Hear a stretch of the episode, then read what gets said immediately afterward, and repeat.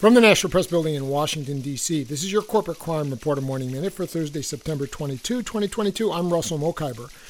Morgan Stanley Smith Barney will pay thirty-five million dollars to settle charges that the firm failed to protect the personal identifying information of approximately fifteen million customers. The Securities and Exchange Commission found that Morgan Stanley failed to properly dispose of devices containing its customers' personal identifying information.